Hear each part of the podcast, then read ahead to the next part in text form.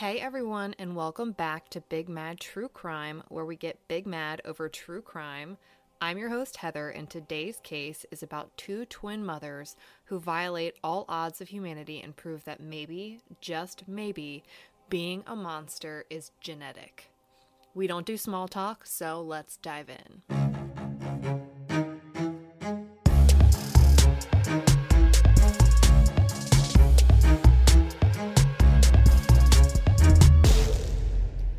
Flores was a sweet little six year old boy with a big infectious grin. He was the only son of Jose and Jackie, an only child who lived with his aunt and two cousins. He was one piece of a very large and loving family who seemed to dote on little Duke any chance they got.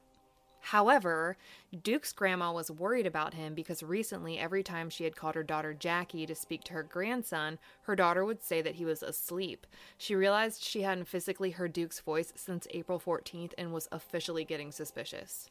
Something wasn't right.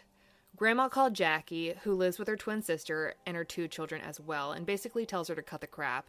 She wants to know where Duke is and not to tell her that he's sleeping again.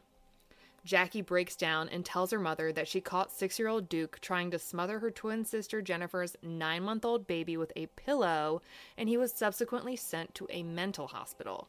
Grandma calls bullshit, says her story just isn't adding up, and she's done playing games. So she calls the police and reports her grandson missing on Thursday, April 25th of 2019. The following morning, an alert's issued describing Duke as being a critically missing child with light skin who is Hispanic, 3 foot 10, tall for his age, with brown hair and brown eyes. On the afternoon of April 26, his family makes a plea to the public via NBCLA. Duke's cousin asks that anyone with even 10 minutes to spare to please come out and help look for the sweet missing 6-year-old little boy. During this interview, his cousin, who is much older, slips in there that Duke has been missing for two weeks, saying that he had simply wandered off, a much different story than the one Duke's mom had come up with when her mother asked where he had been. She tells KSHV that Jackie had initially told her that Duke was with one of his aunts, then changed her story to say that he was playing in the front yard on April 18th and vanished when she went inside to do something. Now I'm interested in how we went from being missing for 11 days to having been missing for two weeks. When stories change, it's the people telling them that need to be looked at, and right now, that's Duke's mom. And it's not like little details are changing, the fundamentals of her story are drastically different depending on who she's talking to. Her newest rendition of events is that Duke vanished from their front yard over a week ago. Let's go over the versions of this story we have so far. 1. Duke tried to smother a baby, so he's in a mental institution. 2. Duke's grandmother hasn't heard from him since April 14th. 3. Duke's been missing for two weeks. 4. Duke is with an aunt. 5. Duke has been missing for over a week after vanishing from the front yard. The most important similarity between all five of these stories is that Duke's mother never reported her son missing. She claims she was too afraid to. Afraid of what, though? It's not like there was a ransom note. Was she scared that people would say she neglected her son? That if they went inside, they'd see something much worse than someone who'd simply let their six year old play outside alone? Was there a history of abuse between Jennifer and Duke? Because from my point of view, the only thing the police are going to do is look for your missing kid. Sounds to me, if she was scared of anything, she was scared of getting caught. Crime scene investigators diverge on Duke's family home and start looking around. Locals describe seeing police taping off the area surrounding the house, along with a larger than normal police presence. A neighbor tells Victor Valley News that it's been at least a week since she's heard any children at the house next door, even with the previous weekend being Easter. Another neighbor tells the station that the night Duke was reported missing, a group of 20 or so women showed up at the house yelling. It was the rest of Duke's family. They were demanding answers as to where he was.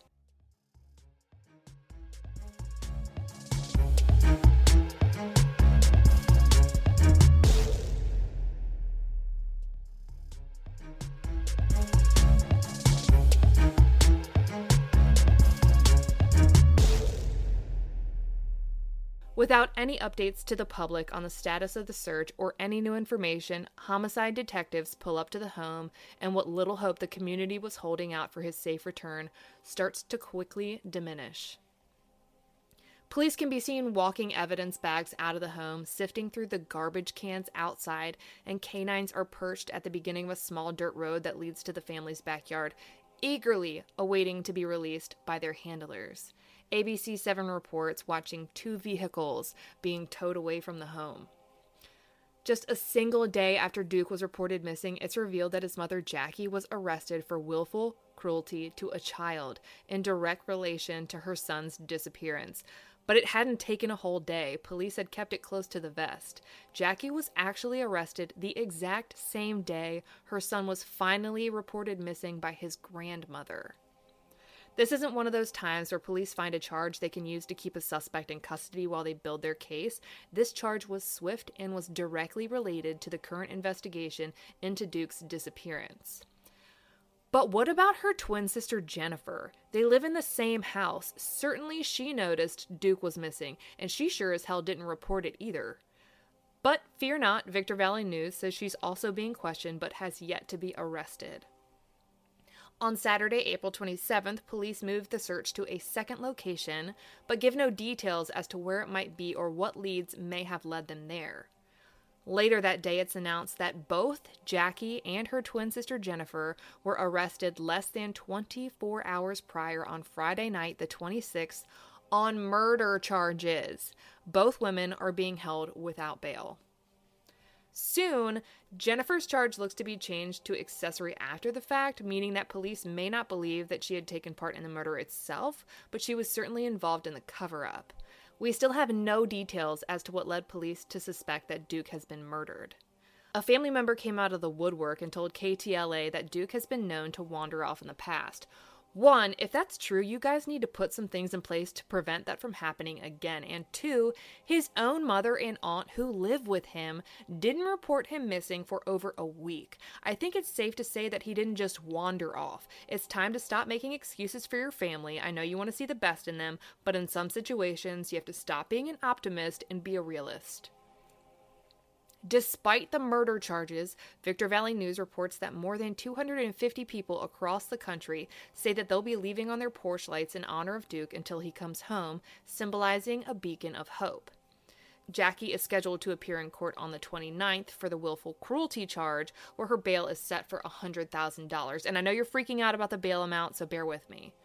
Both Jackie and Jennifer are due in court the following day, April 30th, on the murder and accessory charges. Those charges come with absolutely no possibility of bail, so don't worry, they're not going anywhere right now. But plot twist if you're like me, you've been wondering where in the free hell this kid's dad is and what he has to say about all this. Well, it turns out that Duke's father also lives at the home with Duke's mother, twin sister, and her two kids. But WHIO TV says that he's seriously ill and had no idea his son was missing. Now, I have no idea what kind of illness he has, but I assume it has to be something major to be unaware that your son hasn't been around for two weeks, and for Jackie and Jennifer to feel confident enough to do whatever they did and assume that Duke's father was too sick to notice. On Monday, April 29th, when Jackie scheduled for her first court date regarding her missing son, police announced that a day prior they started searching for Duke at a new location Victorville Landfill. Only 12 miles from his home on Cherokee Avenue, it's said to contain over 600 tons of garbage. That is 1.2 million pounds of trash. Thankfully, and I use that word loosely, they've narrowed down the search area within the landfill to a 70 by 70 foot area that's only 10 feet deep. It sounds like if he's there, they will find him. Authorities received a tip that little Duke's body had been placed in a dumpster. It's unclear if this tip was from a third party or if it came from Jackie or Jennifer in an effort to get some sentence leniency, but since they're searching such a specific area in the landfill, it sounds like they know exactly which dumpster little Duke had been placed in. KTLA reports that police are confident that they'll locate the missing boy's remains during their extensive search of the landfill. They dig all day, utilizing heavy machinery, detectives, sheriff's volunteers, and even cadaver dogs, but Sunday and Monday's searches come up empty. The San Bernardino County District Attorney's Office announces Monday that they filed a single murder charge against both Jackie and Jennifer. So now Jennifer isn't just an accessory after the fact. She, along with her sister, is being held fully responsible for the murder of her nephew. While all of this is happening and happening at lightning speed, might I add, Grandma is on a freaking social media rampage. I mean, she's the one who called asking questions about her grandson not being around, and the police and half of their damn family show up to the house almost immediately demanding answers, arrest your daughter, then charge both of your twin daughters with the murder of said grandson, and now they're searching a trash dump for his body. But instead of being disgusted and ashamed of what they're accused of doing to an innocent child, which was a concern she clearly had from the beginning, she threatening accidents to anyone who speaks negatively about her family, saying it's not a threat, it's a promise, according to 24 7 headline. Look, Granny, I gave you the benefit of the doubt for a day, but now I don't care. You're fucking nuts, your kids are fucking nuts, and your poor grandson did nothing to deserve being subjected to six years of y'all's bullshit. If you guys didn't want to take care of him, there's a society full of people who would have happily volunteered. At 8 a.m. on April 30th, San Bernardino sheriff's deputies, 19 of them to be exact, head right back to the landfill search site. Simultaneously, Jackie and Jennifer, looking like jail trash, roll up into court for their arraignment on Duke's murder, wearing fugly green jail scrubs, which means they're being held in protective custody. Green is neither of the girls' color if we want to get petty. The pair look drastically different than they portray themselves on their Facebook, being sure to accentuate their boobs, brows, piercings, and chest tattoos. Don't worry, I'll be adding all these photos to the highlight under Duke's name at the top of my Instagram profile at the Heather Ashley.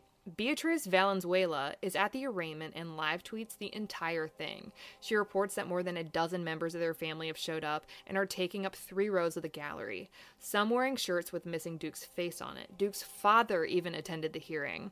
I don't know much about his illness, but from what I gather, he's not able to be present for much. Both assholes plead not guilty as authorities comb through 1.2 million pounds of garbage looking for their son and nephew. Bail is set at $1 million each, which is when the two start sobbing. Their next court appearance is scheduled for that Friday, and another one is set for May 13th. The two are going to have some time to think about what they've done and the bail they can't afford. The landfill search goes until 5 p.m. that night, and again, everyone heads home feeling defeated, not having found any trace of Duke. The same results come of the search on May 1st. Duke's father, Jose Flores, finally gets a chance to speak out and tells KCAL that he just wants his son back, and the thought of the woman he loves and her sister doing something to his son is hard to come to terms with. We learn a little more about his health condition, and it turns out that he has what KCAL refers to as a debilitating aneurysm. And that while he does live in the same house as Duke and the twins, he says that he'd been told Duke was in the hospital getting help. You'll remember that was one of the stories given to Duke's grandmother as well. Jose says he just wants Duke's mom and aunt to tell the truth so that they can find his son. Authorities continue searching the landfill, and each day they go home exhausted and defeated. There is still no sign of Duke. Jackie and Jennifer request that their May 13 hearing be rescheduled. A deposition and reset hearing is set for June 6th, and a preliminary hearing is set for August 5th.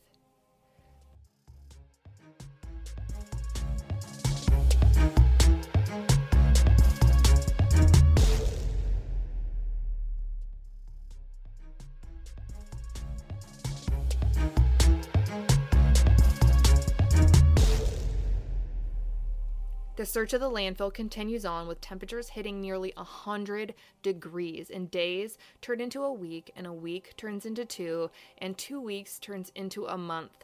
Every day, showing up with deputies, detectives, and dogs, doing one grid search at a time as to not miss anything, and going home every single day questioning whether or not they missed something.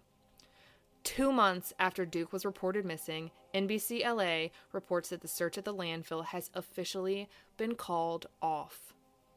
They feel certain that the little boy's body was placed in a dumpster not far from his home, but after combing through what they estimate to be around 7,000 tons of garbage, they have yet to find him.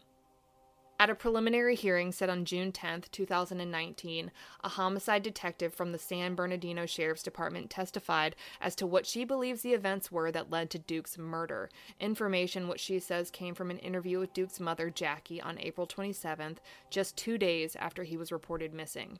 Victorville Daily Press reports that Detective Sosa believes both Jackie and Jennifer were in the backyard hanging laundry on April 4th when they heard a scream. They rushed into the garage of the home to find Duke allegedly straddling Jennifer's nine month old daughter, attempting to smother her with a pillow. They pull Duke off, and that's when Jennifer tells Jackie she's got to kill him. Even after saying that, Jackie allegedly allowed Jennifer to take Duke into the backyard alone, never mentioning what the two did out there. It's reported she came back inside the garage with Duke about five minutes later. It's said that Jennifer then placed a bag over Duke's head and grabbed a TV power cord and wrapped it around his neck. As if suffocating him wasn't efficient enough, she decided she needed to strangle him as well. That's when Jackie, his own mother, allegedly tied up Duke's hands with another TV cord. That last point was disputed at the hearing. Victor Valley Daily Press continues their coverage, noting that Detective Sosa says once Duke was dead, he was wrapped in a blanket, placed into a laundry bag, which was then placed into a garbage bag. And that's when the two went into the backyard, dug a hole, placed the bags containing Duke's little body into the hole, and then covered him back up with dirt. Something that proved really inconvenient for the sisters because after seven full days of this sweet boy being in the ground behind his home, in the very same backyard he used to play in, their pit bulls began digging at Duke's grave, exposing his third layer of wrapping, the garbage bag. So on Easter Sunday, after a day of family events, frilly dresses, church bells across town, and the magic of the Easter Bunny, the two women waited for darkness and exhumed Duke from his backyard grave. They placed him into a pull wagon with other bags of trash and took a walk with the other two kids around the area. They were looking for any dumpster they could find to dispose of the badly decomposing body of the six year old in the wagon behind them. This is confirmed by surveillance footage pulled from the neighbors' cameras that show the two exiting the home a little before 9 p.m. that night, one with a stroller and the other with a wagon towing a large item. It took three blocks of searching, but they finally found an unlocked dumpster and, without any further thought, threw Duke in there with the rest of the trash accumulated by the family in the holiday that weekend and simply walked back home. One of the twins then used Duke's own iPad to search for trash pickup times in the area. They wanted to be so sure that they wound up searching the subject over 100 times that night. And I'm sorry, the fact that Duke owned an iPad floored me. The iPad was probably worth more than the dump of a house they lived in. But let's move on. Victorville Daily Press states that when a detective went over the details of Jackie's confession, Jennifer started crying and agreed with everything that had been said, which is why both women were then charged with murder. This begs the question, though why in the fuck did they plead not guilty? They're scheduled back in court on July 17th. I'm going to assume that none of his family was privy to this information. I cannot fathom anyone defending their character after knowing the details of what they did to this little boy. To this day, Duke's body has never been found, and had Jackie not told detectives what she and her sister did to her son, the two may still be walking free. A court hearing was scheduled for mid July, but I cannot for the life of me find any updates on this case past June of this year. Jennifer's two kids have since been taken into protective custody, and Jose waits for justice to be laid upon the two women he trusted the most to protect and advocate for his son when he was unable to. As soon as there are any updates on Little Duke Flores, they will be uploaded here ASAP, but until then, we wait. I'll be uploading photos pertaining to the case, including adorable pictures of Duke's sweet little smile and super flattering photos from Facebook and the arraignment of the sisters, to my Instagram at the Heather Ashley under Duke's highlight at the top of my profile. As always, if you love this podcast, be sure to subscribe so you get an update anytime there are new episodes. And if you're listening via Apple Podcasts, drop us a rating or even a review. They always make our day. I'll be bringing you a brand new case next Monday, and I cannot wait. But until then, we out.